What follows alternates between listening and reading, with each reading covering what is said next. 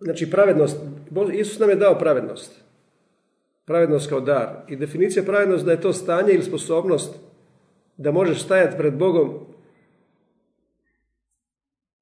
da te Bog gleda kao da nikad nisi se griješio i nećeš se griješiti. Znači to je položaj. To je položaj ili pozicija. Pravednost je pozicija ili položaj pred Bogom da stojiš pred Bogom da te Bog gleda kao da nikad nisi se griješio i nećeš. Znači tako te Bog gleda. I da nećeš se griješiti. Znači Bog te gleda da vječ, vječna pravednost. Piše Daniel kad dođe Isus, on će uspostaviti vječnu pravednost. Koju nikada ne možeš izgubiti, bez obzira kako je tvoje ponašanje. To je tvoja pozicija pred Bogom. Pravednost je tvoja pozicija pred Bogom.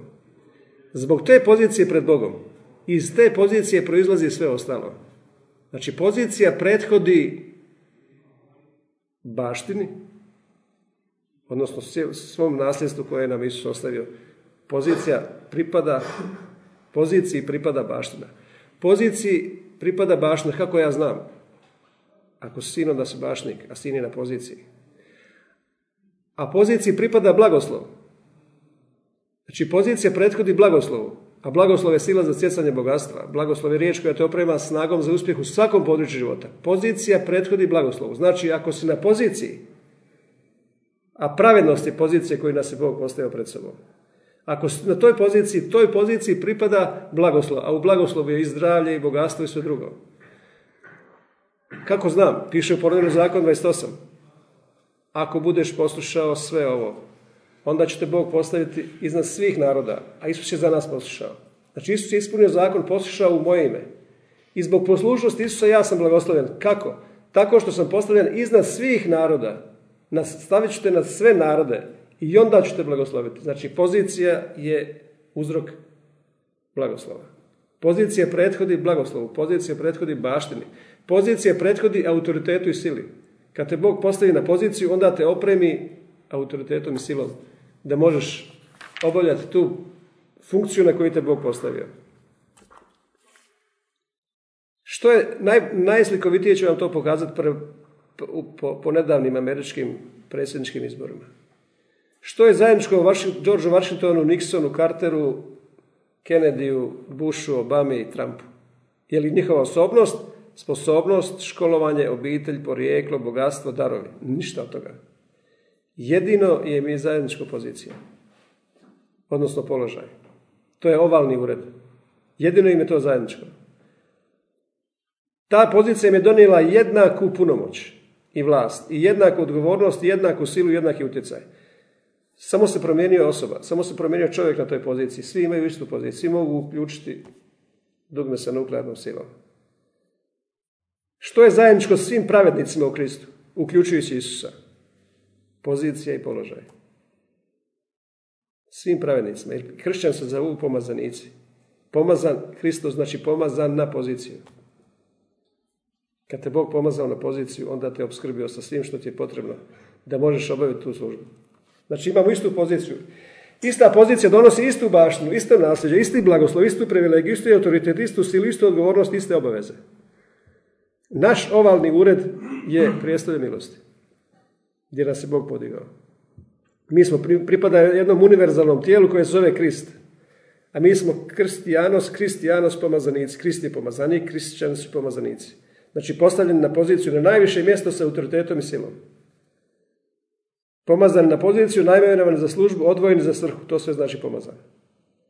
Prorok je u starom zavjetu sa zaključanim, sa zapečaćenim šofarom, znači rogom ovnojskim, u koje je bilo uliveno ulje, zapečaćen šofar, išao i objavljivao pred ljudima koga je to Bog pomazao na određenu poziciju, uglavnom za kralja i svećenika. Prorok je išao i onda bi izlio na glavu ulje i rekao ovoga je Bog pomazao, promovirao ga na tu poziciju. On je kralj ili on je svećenik. U tom trenutku sada, tada stupa na snagu Duh Sveti koji obskrbljuje tog čovjeka sa silom i autoritetom da može obavljati tu funkciju. Znači on je najmenovan od Boga. Ako imaš, popratit ćemo to sa pismom, ako imaš Bibliju slučajno, pogledaj prvo Samuel 10 do, do, toga da kažem. Prva Samuelova 10 poglavlje. Ovo je jako bitna poruka. Ova će poruka mnoge osloboditi. Ne samo tebe, nego oslobodit će mnoge kroz tebe.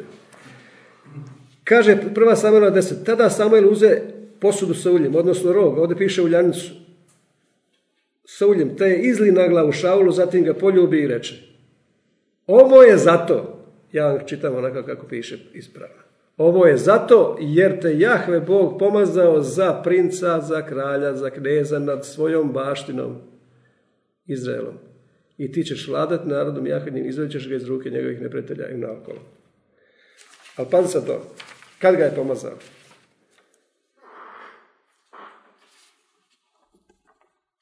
Je li došlo prije pomazanja ili je, ili je Samuel izlio ulje na glavu Šaula? Pogledaj prva Samuela 9.15, prije toga pogledaj. Prva Samuela 9.15, samo prije toga. Kaže, dan prije, nego je Šaul došao, bijaše Jahve objavio Samuelu, a Samuel je bio prorok, sudac, koji je pomazivao druge, koji je pomazao kraljeve uljem. Sutra u ovo doba poslaću tebi čovjeka iz Benjanove zemlje. Ti ćeš ga pomazati za kneza nad mojim narodom Izraelom. On će izbaviti moj narod iz ruku filistejske. Vidio sam nevolju svoga naroda. Njegov vapa je dopro do mene. Znači, Bog je odlučio Šaula postaviti za kralja. Učinio ga učinio pomazanje u duhovnoj sferi, najmenovao ga, odvojio ga za službu, promovirao ga na poziciju najveću u Izraelu, pozicionirao ga, postavio ga na najviši tron. I prorok Samuel je uljem objavio potvrđenu istinu koja je bila prije toga u očima Boga. Božje pomazanje je proželo do jučer običnog čovjeka koji je izgubio magarice i pretvorilo ga u osobu koja je postala takva kako je Bog htio vidjeti da bude produžena ruka Boga. Jer pomazanje znači opskrbljenost sa duhom svetim, pozicija, pozicija nešto koju su postavljeni, da bi te duh sveti opskrbio snagom i silom da činiš to isto što može činiti samo Bog. Znači kad si pomazan na poziciju, duh sveti dolazi, dajete autoritet silu da možeš činiti isto to što čini Bog. Znači ti si onda produžena ruka Boga. Bog je bio, bila je teokracija u Izraelu, a oni su htjeli imati kralja i onda je, onda je Bog rekao, evo vam kralj kad doćete. Ali onda je ovo kralj postao produžena ruka Boga. Da može činiti to isto što bi činio Bog. I kad je došao, kad je sišao duh sveti na njega? Pogledaj prva Samuela 10, šesti stih. Samuel govori šta će se dogoditi sve sa Šaulom. I šesti stih kaže, tada će na tebe sići duh Jahvin. Znači on je bio pomazan. Pa onda je objavljen da je pomazan. Bog ga pomazao u duhovnoj sferi. Onda objavio u fizičkoj sferi sa uljem, objavio narodu, ovo je kralj, ovo je pomazan na poziciju kralja. A onda je duh sveti došao da ga opskrbi i osnaži sa silom i autoritetom da može obavljati tu funkciju kralja. I onda piše, tada će sići na tebe duh Jahvin, te ćeš pasti u proročki zanos s njima i promijenit ćeš se u drugog čovjeka. A kad se ispune ti znakovi, onda čini kako se prilika pruži, jer je Bog s tobom. Zamisli to.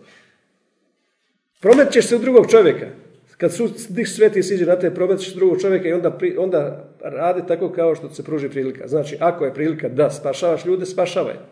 Ako je prilika da oslobađaš ljude, oslobađaj. Ako je prilika da isceljuješ ljude, isceljuj.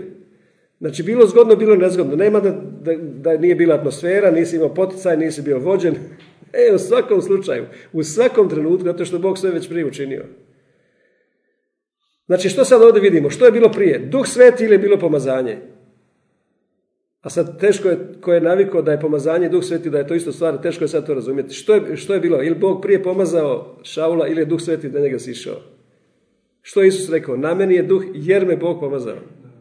Znači prvo je pomazanje, najmenovanje na službu, postavljanje na funkciju, promoviranje na poziciju, pa onda duh sveti silazi da te obskrbi da možeš obavljati to. Što je bilo prije? Kokoš ili jaje?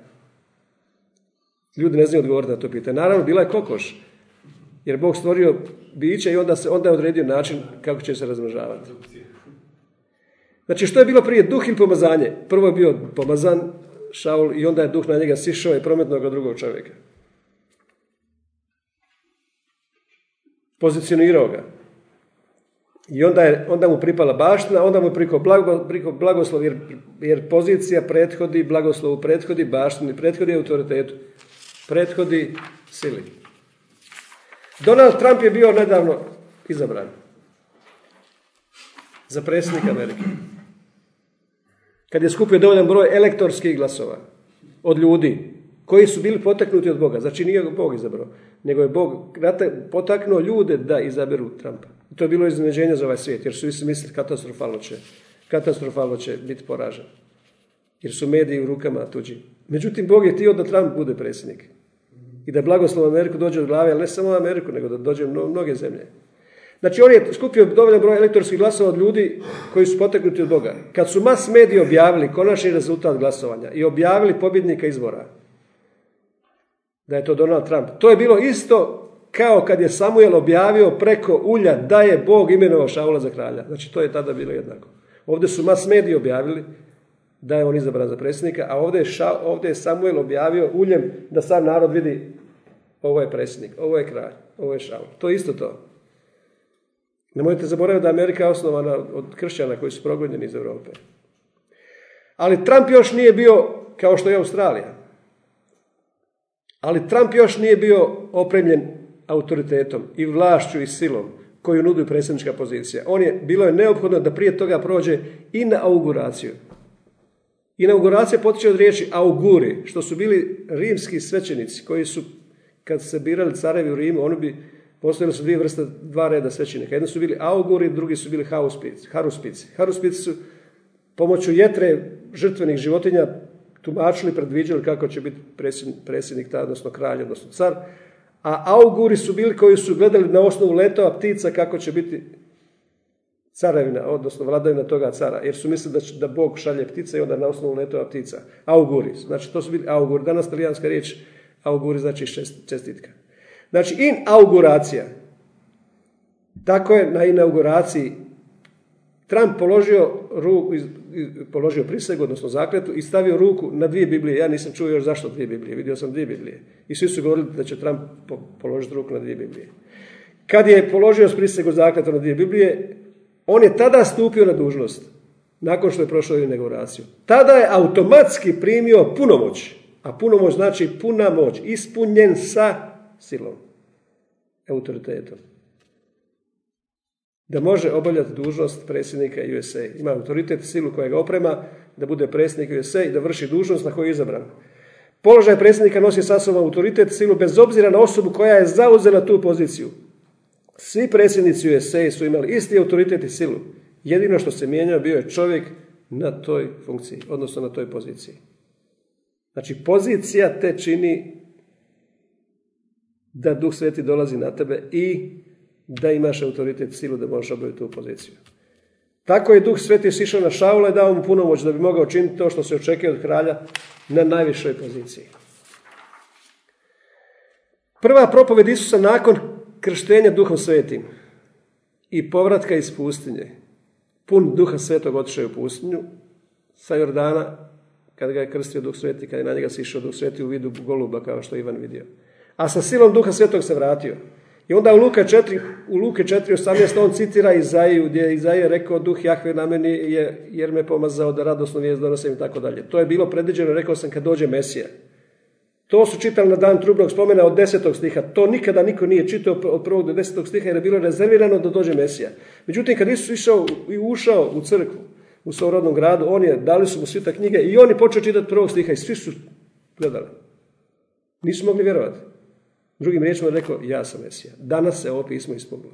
Ja sam pročitao ovih prvi deset stihova. I što je on čitao? On je rekao ovako, jer me Bog pomazao, duh Jahve gospoda je sišao na mene i opremio me da, da imam silu, da radosnu vijest javim siromašnima, da iscijelim srca slomljena, da propovedam zaroljenima slobodu, da vratim slijepima vid i da potlačene oslobodim.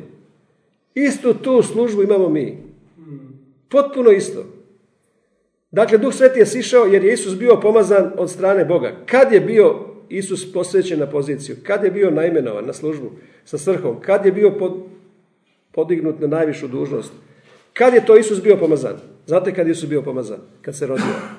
Kad se rodio, kad se rodio Isus, onda su anđeli rekli, danas vam se u gradu Davidovu rodio spasitelj Krist, a Krist znači pomazanik.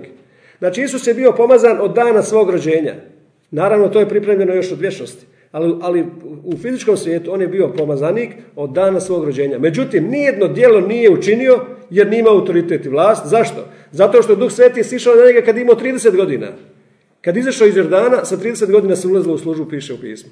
Kad izašao iz, iz rijeke Jordan, Duh Sveti sišao i onda on rekao, kad se vratio iz pustinje, e, išao je u pustinju, da ti ne ideš u pustinju, da ti nikada život ne ideš u pustinju, da ne živiš u pustinji. Jer ga tamo kušao, kušao ga đavo. I onda je rekao, na meni je duh, jer sam pomazan. Tad je mogao ući u službu i tri i pol godine je bio u službi. Znači u 30, 30. godini. Kad se rodio od Marije, manifestiralo se tijelu pomazanik. Mesija sa misijom. Kako je interesantna riječ. Mesija sa misijom. Da spasi čovječanstvo.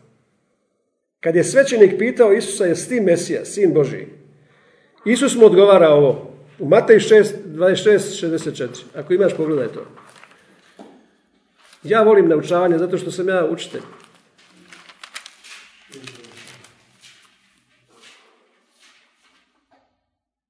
To ne znači da volim, ne volim propovijedanje. Matej 26.24. Pitali su Isusa, ovaj kaže, veliki svećenik mu reče, 26.63. Zaklinjem te živim Bogom da nam kažeš, jesi li ti Mesija, sin Boži? Ti kaza, odgovori mu Isus, ali ja vama kažem da ćete poslije ovoga vidjeti sina čovječega gdje sjedi, gdje sjedi, znači mjesto pozicije, katizo, najviša stolica pozicije autoriteta u svemiru, katizo.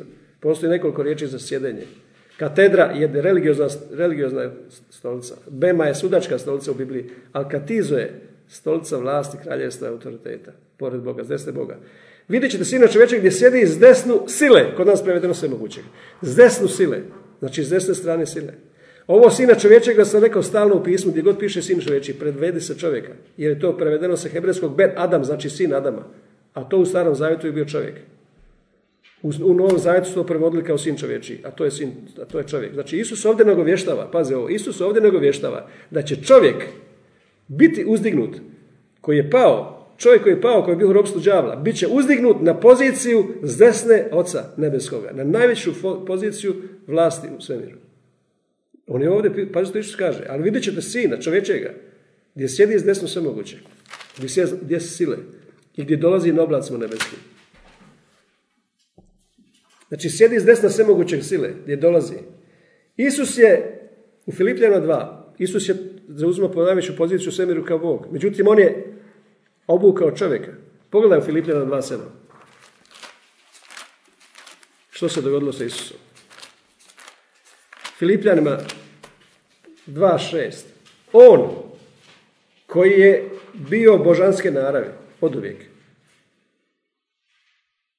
on vječno postojeći, božanske naravi, božanskog oblika, nije se kao prije nadržao jednakosti s Bogom, nego se ispraznio od božanske naravi, uzevši narav oblik roba, sluge, i postao je sličan ljudima.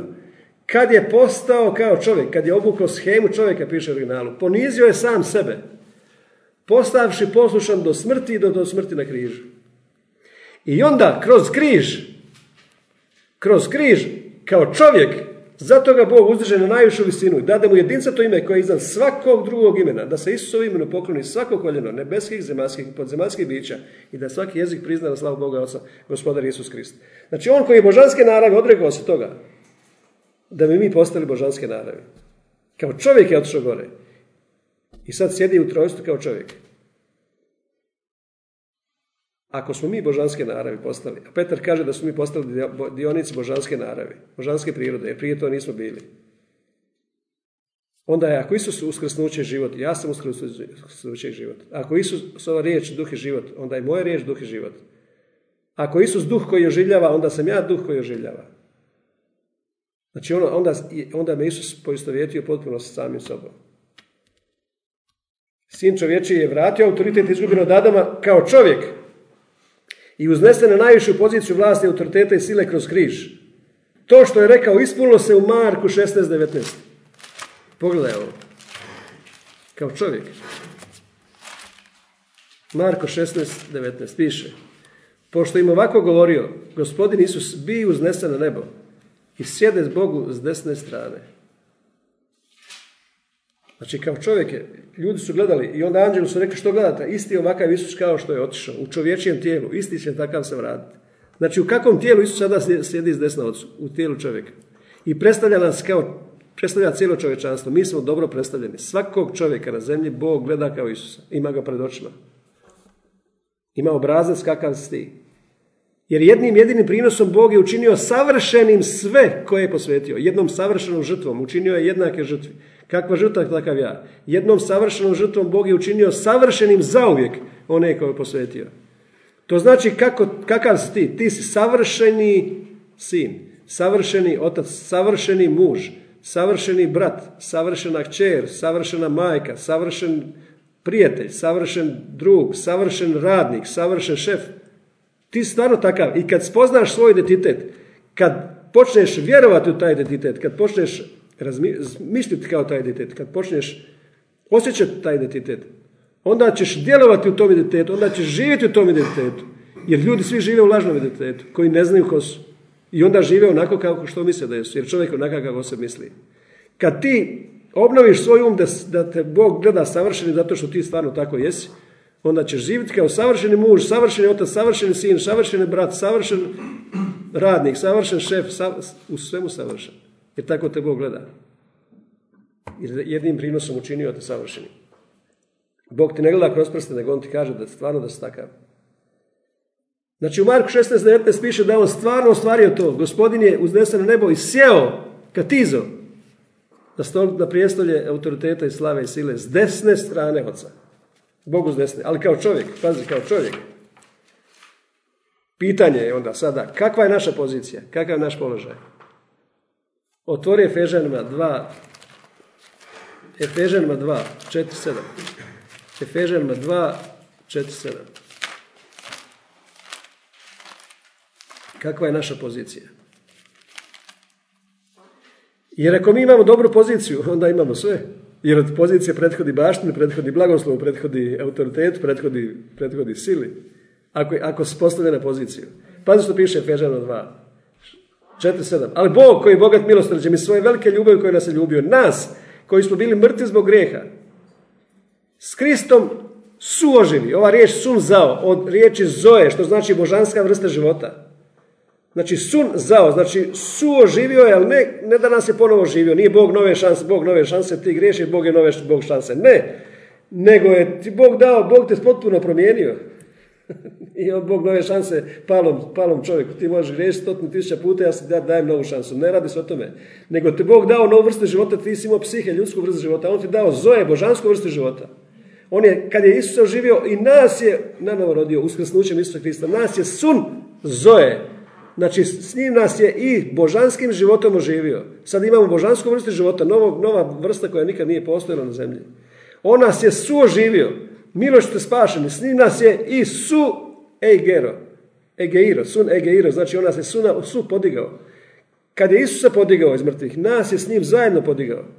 Od Boga je da ste vi u Kristu Isusu. Na misteriozan način.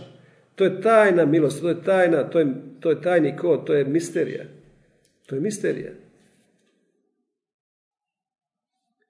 S njim nas je su podigao. S njim nas je su posjeo, su, posjeo, sun katizem. Znači katizo, znači najviša pozicija stolica vlasti, sile, autoriteta. Zavali se u tu fotelju. Zavali se u fotelju, osjećaje se ugodno tu. Su, sun katizem, tamo gdje piše u, u, u post, postanku osmom poglavlju. Ovo je bila samo slika, da se vratimo postanak osmom poglavlju. Slušaj ovo. U potopu Noa je ušao u arku, arka je bila slika Isusa. I piše ovdje, postanak 8.4, sedmog, sedmog mjeseca, 17. dana u mjesecu arka se zaustavi na brdima Ararata. Zašto, zašto piše ovdje sedmog, sedmog mjeseca, 17. dana u mjesecu? Zato što je 14. bio bila Paska i 17. nakon tri dana Isus uskrsnuo.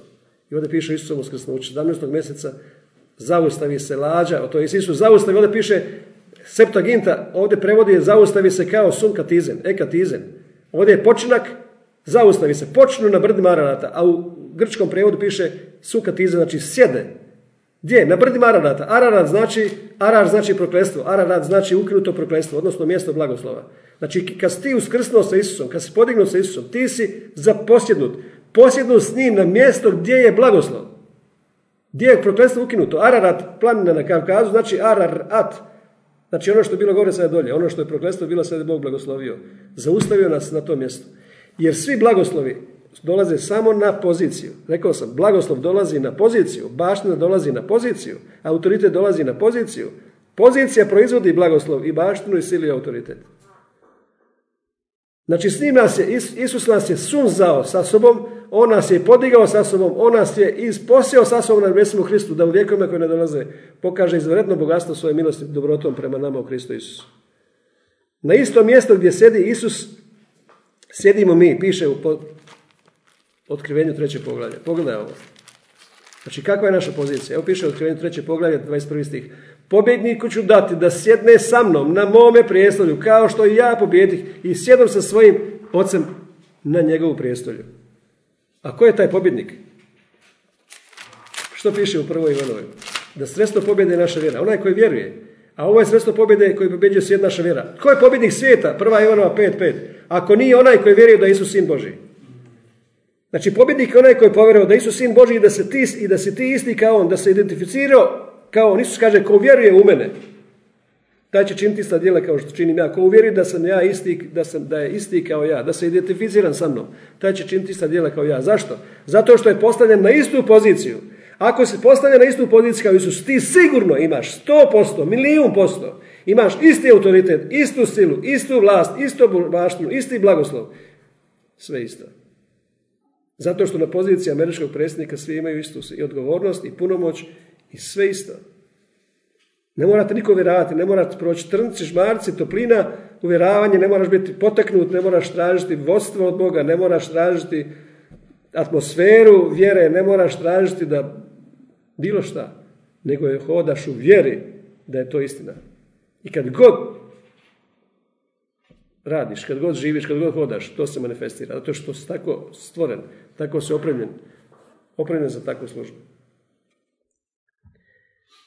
Znači ista pozicija osigurava isti autoritet vlast i Isusa i nas. Dakle, ispunilo se proroštvo koje Isus rekao u Mataju 25.34. Pogledajte to. Matej 25.34. Kaže ovako, nakon toga će kralj reći onima s desne strane, s desne, pa s desne strane, dođite blagoslovljeni oca mog i primite u posjed kraljevstvo koje vam je pripravljeno od postanka svijeta. Zamislite to. Onima koji su s desne će kralj reći, dođite blagoslovljeni oca mog i primite u posjed kraljevstvo, nasljedujte kraljevstvo, nasljedujte piše u stvari, nasljedujte kraljevstvo, koje vam je pripremljeno hejto madzo, znači pripremljeno, unaprijed pripremljeno od postanka svijeta. Sad slušaj ovdje, piše ovdje, dođite blagoslovljeni oca moga, vi koji ste s desna, znači pozicija je s desna, a onda blagoslov i nasljedstvo i baština dolaze na poziciju. Jer piše ovdje, ajmo čitati polako ovaj stih. Biblija se čita polako. Vi koji ste s desne strane, znači to je pozicija. Najviša pozicija u svemiru. S desne strane oca. Na prijestolju milosti. U ovalnom uredu našem. Dođite blagoslovljeni. Znači, ko su to blagoslovljeni? Ko su ti koji su primili nasljedstvo? Oni koji sjede s desne strane. Jer piše ovdje, evo polako čitate, oni koji s desne strane, oni su blagoslovljeni i primaju baštinu. Koja je pripremljena od kada? Od utemeljenja svijeta. Blagoslovljeni. Znači baština dolazi nakon pozicije. Ako si sin, onda si baštinik. A u ponovnom zakonu 28 piše da ćete Bog podići na sve narode jer, jer si vjerovao u poslušnost Isusa koji je u dvoje ime poslušao. I onda će ti Bog blagosloviti u gradu i u selu i na putu i kad ideš i kad ustaješ i kad liježeš i kad se vraćaš bilo kada. Dođite blagoslovljeni primite u posjed kraljevstva koje je Bog pripremio. Od utemeljenja svijeta. Naslijedite kraljevstvo.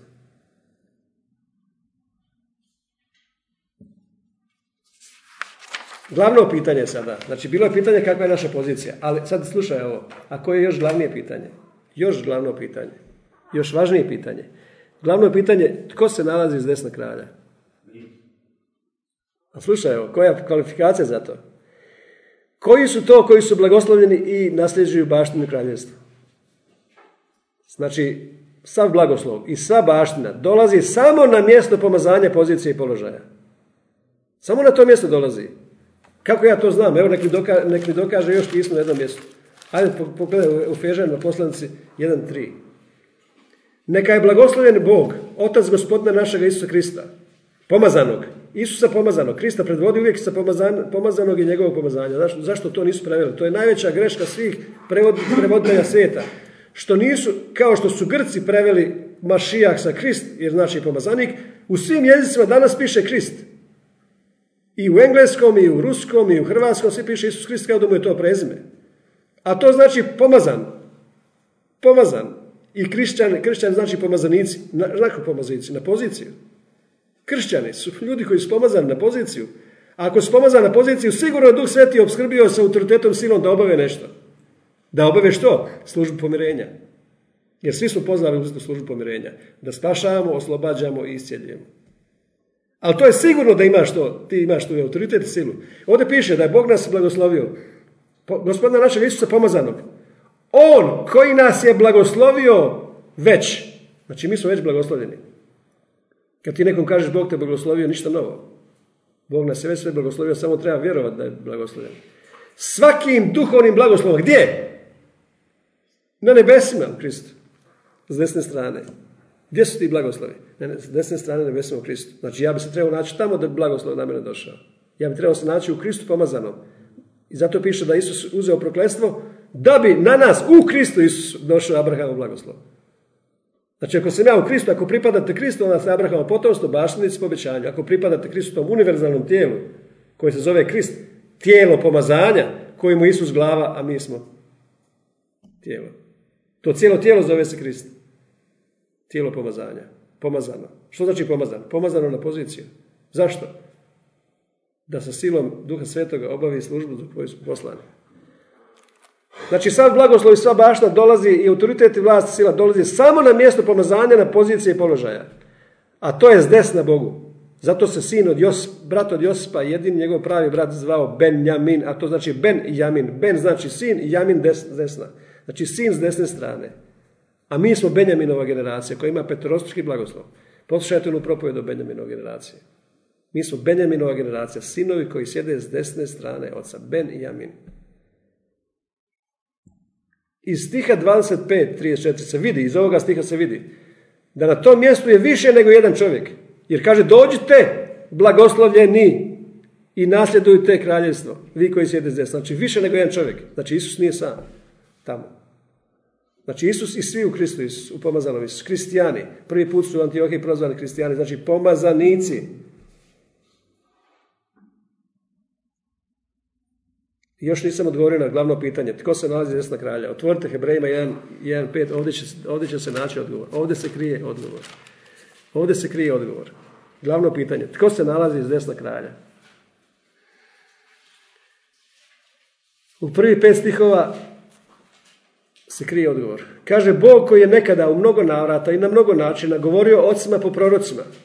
Na kraju, to jest u ovo vrijeme, govorio nam je po sinu koga je postavio baštinikom svega, po kome je stvorio svijet. Sin, koji je radijacija njegove slave, i njegovog sjaja, slave, odnosno radijacija, emanacija i sijavanje Božje slave. I karakter njegove substancije, otisak njegove biti, koji svemir uzdržava riječu svoje sile, sjede, katiza. Znači, sin koji je radijacija i sijavanje Božje slave i otisak Božje biti, karakter njegove substancije, koji svemir uzdržava riječu svoje snage, sjede. Zašto je sjeo? Dovršio je. Zbog čega je došao? Pošto je samim sobom ostvario očišćenje grijeha. Znači grijeh ne postoji više. Jer je svojom žrtvom uništio grijeh. Zamislite da živite u vremenu kad nema grijeha. Grijeh ne postoji. Znači, postoje loše ljudske odluke i dobre odluke, ali grijeha nema. Isus je svojom žrtvom uništio grijeh i ljudsku grešnu narav koju je dobilo, koje je došlo padom. Isus je svojom žrtvom uništio, a uništiti znači pretvoriti u ništa. To znači mi živimo u vremenu kad nema grijeha. Zašto? Zato što nema zakona. Isus je do, do kraja zakon. Ispunio ga i nema više smisla zakon. Kad nema zakona, nema grijeha, piše. Autoban možeš voziti 500 na sat, nema nikakvih kazni. Kad nema zakona, onda nema grijeha. Mi živimo bez zakona. Ako nema zakona, mi nismo pod zakonom. Kad nema zakona, ne možemo pogriješiti. Zato sad Pavao piše, Korinčanima on piše, zato što na ulazu u Korint, u grad koja je bila prostitucija gdje su dolazili pomorski grad, na ulazu u Korint pisalo je ovdje je sve dopušteno, ovdje je raspašolj. Na ulazu u Korint pisalo. I onda smo mornari tu hrlili u javne kuće. Ali baš Pavao njima koristi to što je pisalo, sve je dopušteno. On njima govori da sve je dopušteno, ali sve nije korisno. Sve je dopušteno, ali ja neću mu sad neću robovati. Zašto neću robovati? Zato što sam ja, neću ni, biti ni pod čim autoritetom tu piše. Hipo ekskusija, ekskusija je autoritet. Pa on njima piše, neću ja biti ni pod čim autoritetom. Zašto? Zato što sam ja postavljen na najviši autoritet. Znači, meni je sve dopušteno u životu raditi, ne mogu pogriješiti, grijeha nema. Ali, ja neću ničemu robovati, neću ni, ni o čemu biti ovisna. Zašto? Zato što sam ja gospodar, zato što sam ja glava, zato što sam ja podignut na najvišu poziciju autoriteta vlasti. Sve je dopušteno, a sve ne koristim. Isus je sjeo pošto je samim sobom ostvario očišćenje grijeha s desne veličanstva u visini, veličanstva na visini kod nas prevedeno u nebu. I postade toliko uzvišeniji od anđela, koliko je baštinio slavnije ime od njih. Još nisam odgovorio na pitanje je glavno pitanje tko se nalazi iz desna kralja. Ovdje se odgovor nalazi. Zbilja, komu od anđela ikad reče, ti si moj sin. U originalu piše, sin moj si ti. I još, ja sam tvoj otac, a ti si moj sin. Znači, odgovor je, ko se nalazi iz desna kralja? Sin. Koja je kvalifikacija da sjediš desna ocu? Sin. Koje je najveće pomazanje koje možeš i biti pomazan? pomazanje za sina. Nema većeg pomazanja. Onda je služba sina služba pomirenja. Onda sinovi obiteljski su kraljevstvo i svećenstvo. Jer u starom zajetu na kraljeve svećenike dolazilo pomazanje. Znači, nekad bi Bog izabrao nekog kralja svećenika, prorok bi došao, izdio ranje ulje i rekao, ovi su postavljeni na poziciju kralja, ovaj je postavljen na poziciju svećenika. Samo proroke, svećenike, kraljeve, duh sveti dolazi onda, u starom zavjetu. A mi smo kraljevstvo, svećenstvo i proroci svog vlastnog života. Duh sveti je na nama. Znači, Bog govori kroz sina, a u Efežama 30 piše da Bog danas govori kroz crkvu koji su sinovi. Bog danas govori kroz nas. On je govorio nama kroz Isusa, danas Bog govori kroz crkvu. Kroz sina koji je postao baštinik svega piše, baštinik svega. Piše da, da smo mi sinovi, i ako smo sinovi onda smo su baštinici. To znači Isus je baštinik svega, a mi piše u Rimljanima da ako smo mi sinovi, mi smo onda su baštinici. Pogledaj što piše Rimljanom 8. poglavlju. A 17. stih kaže ovako. Svi su oni koji vodi Boži duh sinovi Boži. Vi naime niste primili duha ropstva da budete u strahu, već ste primili duha posinjenja kojim vičemo Aba oče.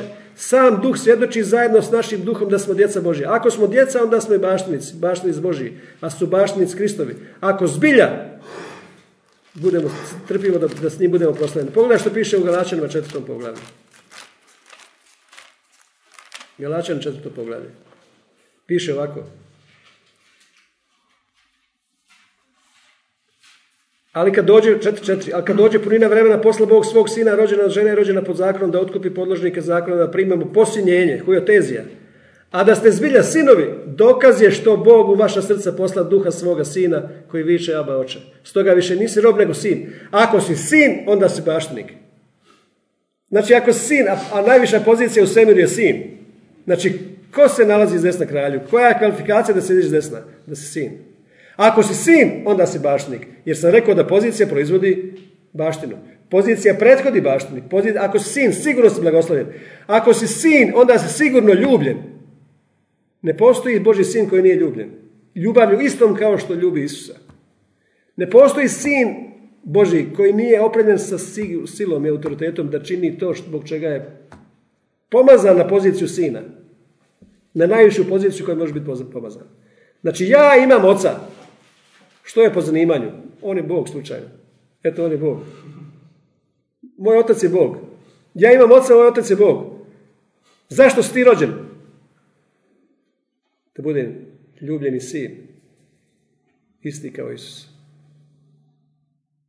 Sa istom službom kao Isus. Duh, duh Jahve na meni jer sam pomazan za sina. Da, radosnu vijest donesem siromašnima, da vratim vid slijepima, da oslobodim potlačene, da vratim, da, da oslobodim sužnjeve. Da oslobodim, da iscijelim, da spasim. Ista funkcija. Mi smo u službi pomirenja. Dokaz je što je Bog vaše srce poslao duha svoga sina. Znači ovo. Sin sjedi iz desne veličanstva u visini, superiorno iznad svega. Jer je baštinio slavnije ime od anđela. Jer mu je reče ti sin moj, sin moj si ti. Tko sjedi iz desna ocu? Njegov sin. Kvalifikacija da sjediš desna ocu je da si njegov sin ljubljeni. Kad je Bog rekao Isusu prije nego što je isto učinio ti si moj subljeni, ljubljeni sin, u tebi mi sva moja milina. Onda je ga đavo kušao i rekao ako si sin, ali nije rekao ljubljeni. Jer đavo ne voli reći da si ti ljubljeni sin. Isus je rekao, kad je Isus rekao u Ivanu 15, više vas ne nazivam slugama, ja vas sad nazivam, kod nas prevedeno prijateljima, a tamo piše, ja vas sad nazivam voljenima. Filos je, fileo, ljubav, ja vas nazivam voljenima, dragima. Jer sluge ne znaju što čini otac, a sinovi znaju volju oca. Sinovi znaju volju oca, robovi sluge ne znaju. Robovi sluge traže naredbe, traže vodstva, traže stalno nadgledanje. Sinovi to ne traže. Sinovi znaju volju oca. Kad god čekaš poticaj, vodstvo, naredbu, ti imaš još uvijek mentalitet sluge. A sinovi već znaju volju oca. U svakom trenutku Bog je već sve iscijelio. Bog želi, Bog želi da svi spasi dođu do potpune spoznaje istine. To bi Bogu je to ugodno piše. Bog već zna to. Sin zna volju oca. Jer Isus govori o beskorisnim slugama koji su činili samo to što su morali, beskorisne sluge. Znači čekali su naređenje i oni su učinili to. To su sluge. Po naređenju. Ali sinovi rade to što, što im je otkrivena volja oca. Bez vodstva. Jer već znaju, već su odrasli sinovi. Galačano 3.26 to piše. Dakako, svi ste po vjeri sinovi Božji Kristu Isu, jer svi koji ste Isusa Krista kršteni, Krista se obukli. Kad su mi kršteni? Bog nas je krstio Isusa, bez tvog pitanja. Mi smo svi kršteni, ne mislim se o mokroj vodinom krštenju. Bog nas je već krstio Isusa, cijelo čovečanstvo je sin. Ti ne možeš postići svojom voljom sin. Bog te već prije odredio za sina u Kristu Isusu. To je već gotova stvar. Ti ne možeš to, ti ne možeš to učiniti. Mi smo već kršteni, kršteni Isusa, ti vjerovao to ili ti ili ne. Čuo to ti ili ne, to postoji. Zlato je postojalo prije nego što je neko pronašao. Zlato naljas je bilo prije nego što iko to pronašao. Znači ova Božja obećanja i Božje istine su prije nego što su ikada to čuo. Pogledaj što piše u 1. Korinčanima 1.6. Kaže, vjeran je Bog koji vas je pozvao u zajednicu sa svojim sinom, Isusom Kristom gospodinom našim, da dijeli život, ovdje piše koji no nije. Bog te pozvao da budeš sin kao što Isus, prije nego što si ti to znao, bez tvoga pitanja. Da li ti to znaš, nas Bog te krstio Isusa, znači krstio, poisto vjetujete s njim. I gledate isto tako kao što gleda Isusa, potpuno isto. Zašto Isus išao? Pogledaj u Hebrejima 2.10 što piše. Isus nije htio, Bog ništa nije htio činiti bez čovjeka, nego je htio činiti kao čovjek i sa čovjekom. Hebrejima 2.10 piše, u istinu je dolikovalo onom radi koga je, od koga je sve. Kad je htio privesti slavi što? Mnoge sinove. Mnoge sinove je htio privesti slavi. Mnoge sinove.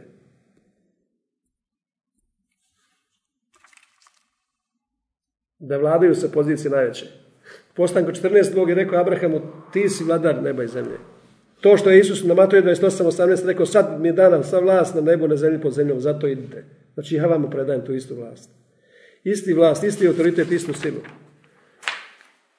Dakle, pozicija, položaj i pomazanje sina je opskrbljeno autoritetom i silom. Bog nas je već bez našeg znanja postavio za sinove. Pozvao za sinove. Na poziciju, funkciju, najviši položaj u svemiru, službu pomirenja. Na imenovanje na dužnost je točka pomazanja od oca, a opskrba opremljenost autoritetom i vlašću i silom je od strane Duha Svetoga. Što je viša pozicija, viši je autoritet. I u propovjedniku 5.7 piše nad visokim vlada viši, a nad višim najviši. Zato Pavo kaže sve mi je dopušteno, ali neću nikome biti ispod autoriteta njegovog. Bog nas je prenio u kraljevstvo sina, istrgnuo nas ispod autoriteta tame i prenio u kraljevstvo sina ljubavi njegove. Da budemo sudionici u baštini sveti u svjetlu. Znači, mi smo postavljeni na najvišu poziciju.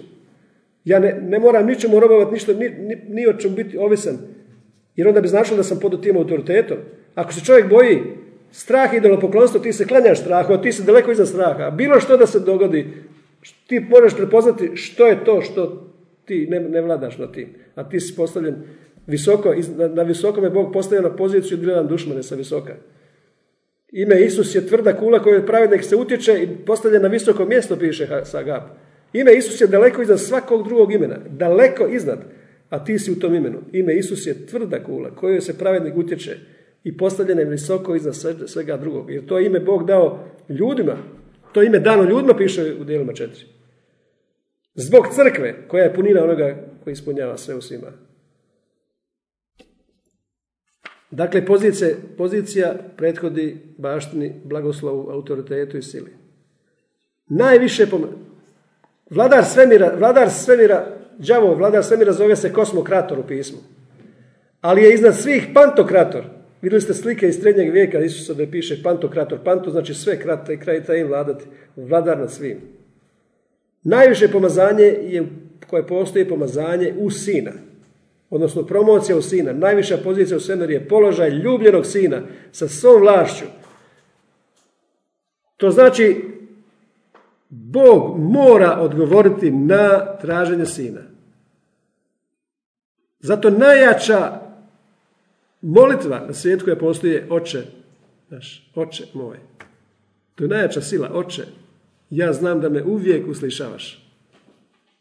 Isto to što Isus rekao, ja znam da me uvijek uslišava. Zašto? Zato što ja znam njegovu volju. Bog nas uvijek uslišava. Zašto? Zato što sam ja njegov sin. On te mora uslišati. Odgovoriti na volitu sina. Oče naš. Što se više identificiraš? Dakle, što je tvoj identitet ljubljeni sin? ti sve više otkrivaš istinu koliki je autoritet, vlast i silu imaš na raspolaganju. Kad se utvrdiš i utemeljiš u sinovstvu, ti znaš da imaš svu vlast i silu Božju na raspolaganju. Pomazanici, u Zahariji piše da se, kod nas prevedeno su pomazanici, u, a u originalu piše Ben Shemen, što znači sinovi ulja. Što znači sinovi ulja? To znači da su pomazani za sina, Ben Shemen, znači pomazani za sina, za sinove. Pomazan za sinove. Njih je automatski duh sveti opremio, opskrbio, osnažio vlašću silom da mogu učiniti ono što može činiti njihov otac Bog. Jer je izlio ljubav u naše srca po duhu svetim. Znači, mi smo opremljeni ljubavlju. Dao nam ulje radosti. Piše piše da je on, u Izaji piše da, da nam je dao ulje radosti. Mjesto ruha žalosti. Pjesmu zahvalnicu mjesto duha očajna. Ulje radosti. A piše u Solunjanima da je radost je, daje Duh Sveti. Sa radošću koju daje Duh Sveti. Znači, pomazanje ti donosi radost. Pomazanje ti donosi ljubav. Ljubav izlivena po naša srca po Duh Svetu. Znači, Duh Sveti je došao i donio ljubav. A koji ljubav? Agape. Ne zaboravite ulje pomazanje što je, od čega se sad sastojalo. Sastojala se od smirne, od trstike, od kasije, od cimeta. Cimet liječi srca, kasija odbacuje zlo. Bio je ulje se u, Getšema, u Getsemani je bilo ulje, Isus je bio pres, u presi maslinoj od koje je proizvelo medicinu, čišćenje otkrivenje. Znači od pomazanja dobijaš otkriveno znanje, Isus, Duh Sveti je došao da ti otkrije Isusa. On je došao da te otvori oči, da te uvede u svu istinu. On je došao da, iscijeli, da iscijeli tebe, da Duh Sveti da, da održava božanskim životom tvoje zdravlje, tako piše Rimljano 8.11. Ako je u vama duh onoga koji uskrsno Isusa od mrtvih, onda će onaj koji uskrsno Isusa od mrtvih održavati vaše tijelo božanskom vrstom života, duhom svetim kojeg je nastanio u vama. Znači, duh sveti ima zadatak da održava fizičko zdravlje tvoga tijela dok ne dobiješ proslavljeno tijelo. Ulje radosti. Više su moje srce ulje radosti nego kad rode pšenica i vino. Ako je, na ako je Isus pomazan, 133. psalam, ako Isus pomazan uljem, ako Isus pomazan na poziciju, onda je sigurno na njemu ulje bilo. Duh sveti, slika. 133. psalam, kaže ovako. Kako je dobro i ugodno kao braća živjeti Isus i ja, on je moj stari brat. Kao na glavi ulje dragocjeno. što silazi na bradu velikog svećenika Isusa, što silazi na skute haljina njegovih, a, to, a mi smo njegovo tijelo. Onda Jahve daje svoj blagoslov, zapovjeda blagoslov. Ako je, ako je Isuso djelo završeno, kruh vina ulje je stoji pred predamnom, kruh vina ulje kao sjećanje, obrok savjeza, sjećanje na to što Isus činio. To je trpeza koji piše u psalmu 23. Ako je trpeza prostrta predamnom, pred očima neprijatelja, onda je sigurno uljem mi glavu mažeš i čaša se moja prelijeva. Jer na krv uvijek dolazi, na krv dolazi ulje. Kad su mazali krvlju resce, resce uha, prst desne ruke, prst desne noge, onda iza toga ulje dolazilo na to isto mjesto. Kad god je Isusovo otkupljenje sa krvlju, Duh Sveti uvijek dolazi na to. Ulje mi glavu mažiš, čaša se moja prelijeva. Znači kad ti vidiš kruh i vino i ulje, kad vidiš kruh i vino i ulje pred sobom, da Bog je rekao čin to čisto, često, jer kad god to vidiš, vidiš otkupljeno dovršeno Isusovo djelo. Što ja vidim? Vidim Isusovo tijelo probodeno bičevano radi mene i njegovim ranama sam iseljen, vidim njegovu krv prolivenu koja je sada život, život živog bića u krvi, vidim da je to njegov božanski život. Ja pijem tu čašu blagoslova. Vidim ulje pomazanja koje je došlo nakon toga. Kruh, vino, ulje. To je blagoslov prvorođenaca.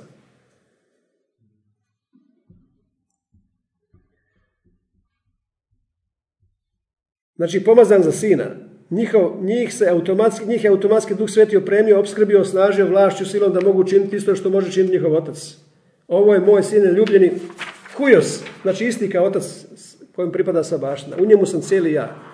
Čim si se nanovo rodio, paze ovo, čim se nanovo rodio, ti si pomazan za sina. Ti si već odrastao sin. Mi nismo primili Isusa dijete. Mi, to su židovi bili djeca. To ljudi buni kad čitaju Galačanima četiri, dok su bili djeca. Mi smo sinovi. Ti si čim nanovo, nanovo rodio, ti si primio duh sin, posinjenja, duha sina, odraslog sina. Čim se nam rodi se već pomazan sina. I to, ako si ti sin, ljubljeni, ti sigurno sto posto imaš autoritet, vlast i silu kao sin Božiji. Bio si prije, ali nisi to znao, dok nisi čuo. Jedino što ti može smetati jeste nevjera, odnosno neznanje da, zna, da ne znaš tko si. Sinovi Božji čine to isto što čini otac. A to je služba pomirenja. Pogledaj Ivanu 5. Ivanu 5. Ovako piše. Isus kaže. Stoga su židovi nastavili da ga ubije Ivan 5.18. Jer, je, jer ne samo da je kršio subotu, nego Boga nazivao svoj ocem, izjednačujući sebe s Bogom. Znači, ako, ti zoveš Boga oc, ocem, onda ti sebe izjednačuješ s Bogom. Jer ti si rođen od Boga. Ti nisi rođen, ti nisi rođen volje svojih roditelja. Isus kaže, među svojima dođe, a oni ga ne primiše. A oni ga koji primiše, da da im vlast da postanu djeca Božja. Oni koji nisu rođeni od volje roditelja, nego od Boga, Bog je rekao Jeremiji, prije nego što si ti začeo utrud majke, ja te zna do kada, prije postanka svijeta. Znači ti si rođen od volje oca da budeš sin. Njegov sin. Naše postojanje je rezultat ispunjene želje Boga da živi u mome tijelu. Isus je rođen pod otvorenim nebom jer je htio da mu ti budeš kao naša adresa. Znači, Bog je htio imati sinove. Ne imao jedino rođenog sina, htio imati mnoge sinove. Da privede slavi mnoge sinove. Isus je bio jedino rođenac, a onda je postao prvorođenac među mnogom braćom. I ovdje piše, Isus sad tada im reče, Ivan 5.19, zaista, zaista kaže, ali sin ne može ništa sam od sebe učiniti, nego samo ono što vidi da otac čini. Što ovaj čini, to jednako čini sin. Jer otac ljubi sina i pokazuje mu sve što sam čini. Pokazat će mu još veća djela od ovih da se čudite. Jer kao što otac uskrisuje mrtve, vraća im život, tako i sin vraća život kome hoće. Jer otac ne sudi nikome, sam sud dao sinu. Da svi poštuju sina kao što poštuju oca. Tko ne poštuje sina, ne poštuje oca koji ga posla. Znači, ovo je tema već druge propovede o ću govoriti o službi pomirenja koju sinovi rade. Samo danas sam htio pokazati da su mi sinovi. Ovo je služba da Isus vidio ono što je Otac učinio prije postanka svijeta i Bog mu pokazao što je činio da on to vraća na, na izvorne stvarnosti. To isto, mi, mi smo nositelji realnosti kraljevstva i mi činimo subotu. Isus je činio subotu, znači vraćao je na dovršeno djelo. Isus nije kršio subotu, nego je potvrđivao subotu. Jer subota je dovršeno Božje djelo kako je bilo prije nego što se svijet iskvario. Zato su židovi čuli da on krši subotu, a oni ne znaju da je on činio subotu. Jer subota je, je, je praznik dovršenog Božeg iskupljenja u kojem je se Bog, Božji karakter, lik očitovao potpuno u čovječijem tijelu, u čovjeku. To je subota. Znači, sinovi su, mi smo predodređeni prije postanka svijeta. Efežan 1.5. Vidite kako u, u naučavanju ima puno, puno stihova, to nije propoved. Puno stihova pa moraš onda listati lijevo desno. Poslanice Fežanima, jer natjerao sam te možda ne čitao Bibliju, ima dva dana. Poslanica Efežana 1.5 piše ovako. U ljubavi nas predodredi sebi za sinove po Kristu. Znači predodredi, ova riječ predodredi je prije, prije nego što je postao svijet. Bog nas je predodredio sebi za sinove. Jedan prijevod kaže dobra, dobra riječ, malo religiozno zvuči, zaređeni za sinove. Dobro, zaređen za sinove. Znači, koja je tvoja funkcija? Sin. Zaređen za sina. U ljubavi nas Bog predodredi sebi za sinove po Isusu Kristu. Da činimo velika Božja djela, jer ti si predodređen da činiš velika Božja djela. Koje je Božje djelo? Vjeruješ.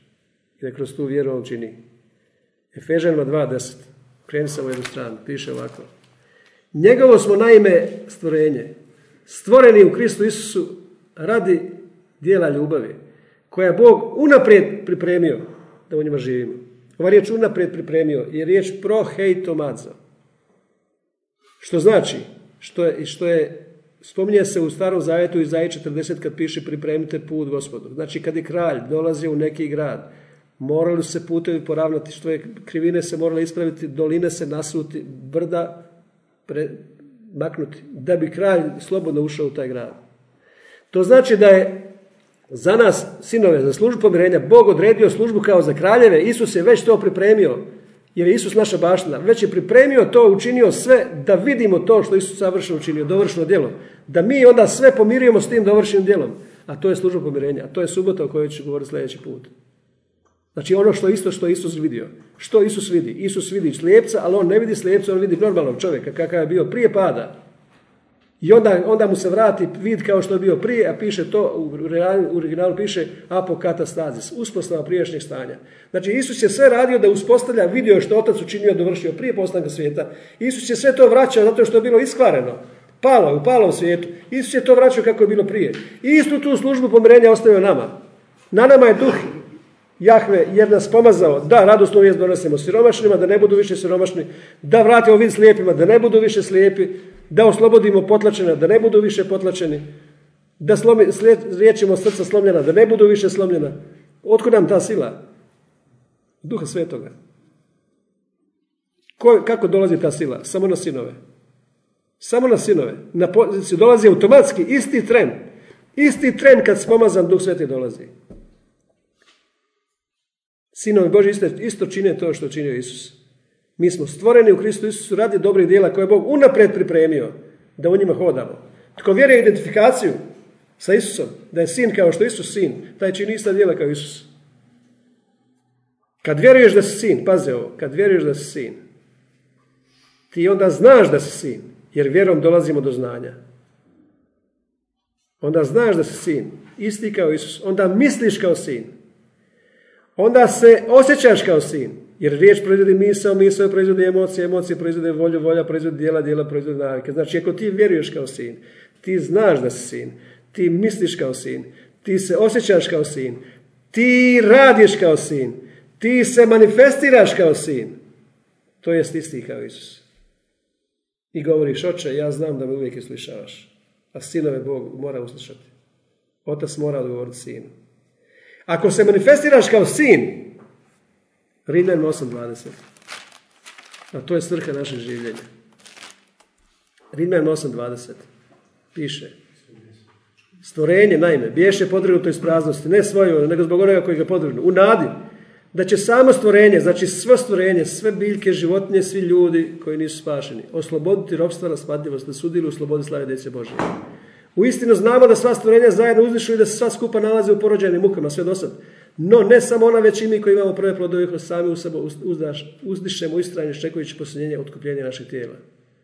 Ali 19. stih kaže, cijelokupno stvorenje ustrajno iščekuje manifestaciju sinova Božih. Cijelo stvorenje, ovdje piše apokaradokija, znači cijelo stvorenje sa istegnutim vratom i uzdignutom glavom i istegnutim vratom iščekuje da se pojave manifestiraju sinovi Boži, da ih blagoslove, da ih oslobode ropstva, da to učine što piše duh Jahve na meni jer me pomaza. To znači ako ti, a to mogu činiti samo sinovi, zato što oni imaju jedinu autoritet vlasti, blagoslov i baštinu. Ako vjeriš da si sin, tad znaš da si sin i misliš kao sin i osjećaš kao sin, imaš volju kao sin, znaš Božju volju i radiš kao sin i manifestiraš kao sin i onda si u stvari isti Isus.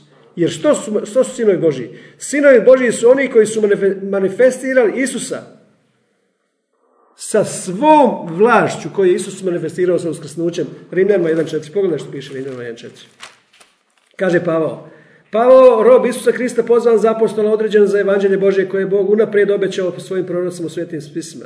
O svome sinu, koji je po tijelu rođen od potomstva Davidova, od sjemena Davidova, spermatos, a koji se uskrsnućem od mrtvih po duhu svetom objavio, odredio, pokazao kao sin Božiji sa svom vlašću, Isus Krist naš gospodin. Znači Isus se uskrsnućem manifestirao, objavio sa svom vlašću. Isto to se takvi manifestiraju sinovi Božiji. Sinovi Božiji su manifestirali, zašto? Zato što su vjerovali da su sinovi, što to i jesu. I počeli su znati da su sinovi. Vjerom su došli do znanja da su sinovi. Ne treba im više vjera nego su došli do znanja da je to fakt činjenica. Ja u zadnje vrijeme stalno, stalno razmišljam po cijeli dan da sam isti Isus. Jer zato sam stvoren. Ja sam rođen da budem kao Isus. To je svrha mog rođenja. Ime i prezime, to je to. Ime oca. Zanimanje oca, Bog. Kad si rođen? Tad i tad. Zašto si rođen? To se ja šalio sa štićenim kada uvijek pitao zašto si rođen. Onda svi stanu, niko ne zna zašto je rođen.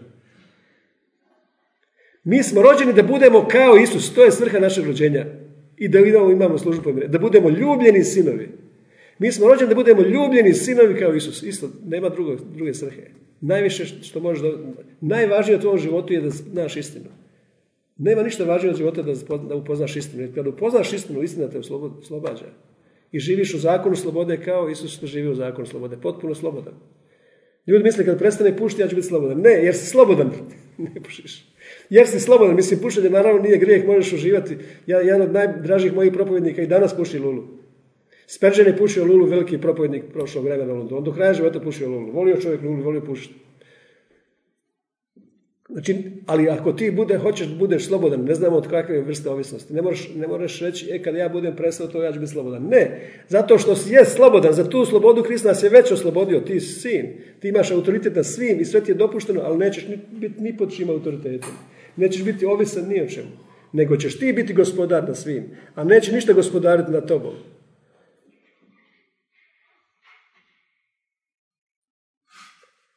To znači, ti se manifestiraš kao sin, isti si kao Isus. I ne samo to, nego kad se manifestira isti kao Isus, svi te traže. Koji je rezultat toga? Svi te traže. Zašto? Da ih blagosloviš, da ih iscijeliš, da oslobodiš. I što je rezultat toga? Ne možeš ostati sakriven. Ne možeš ostati sakriven. Nema šanse da ostaneš sakriven, zato što svi traže. Ne možeš ostati sakriven.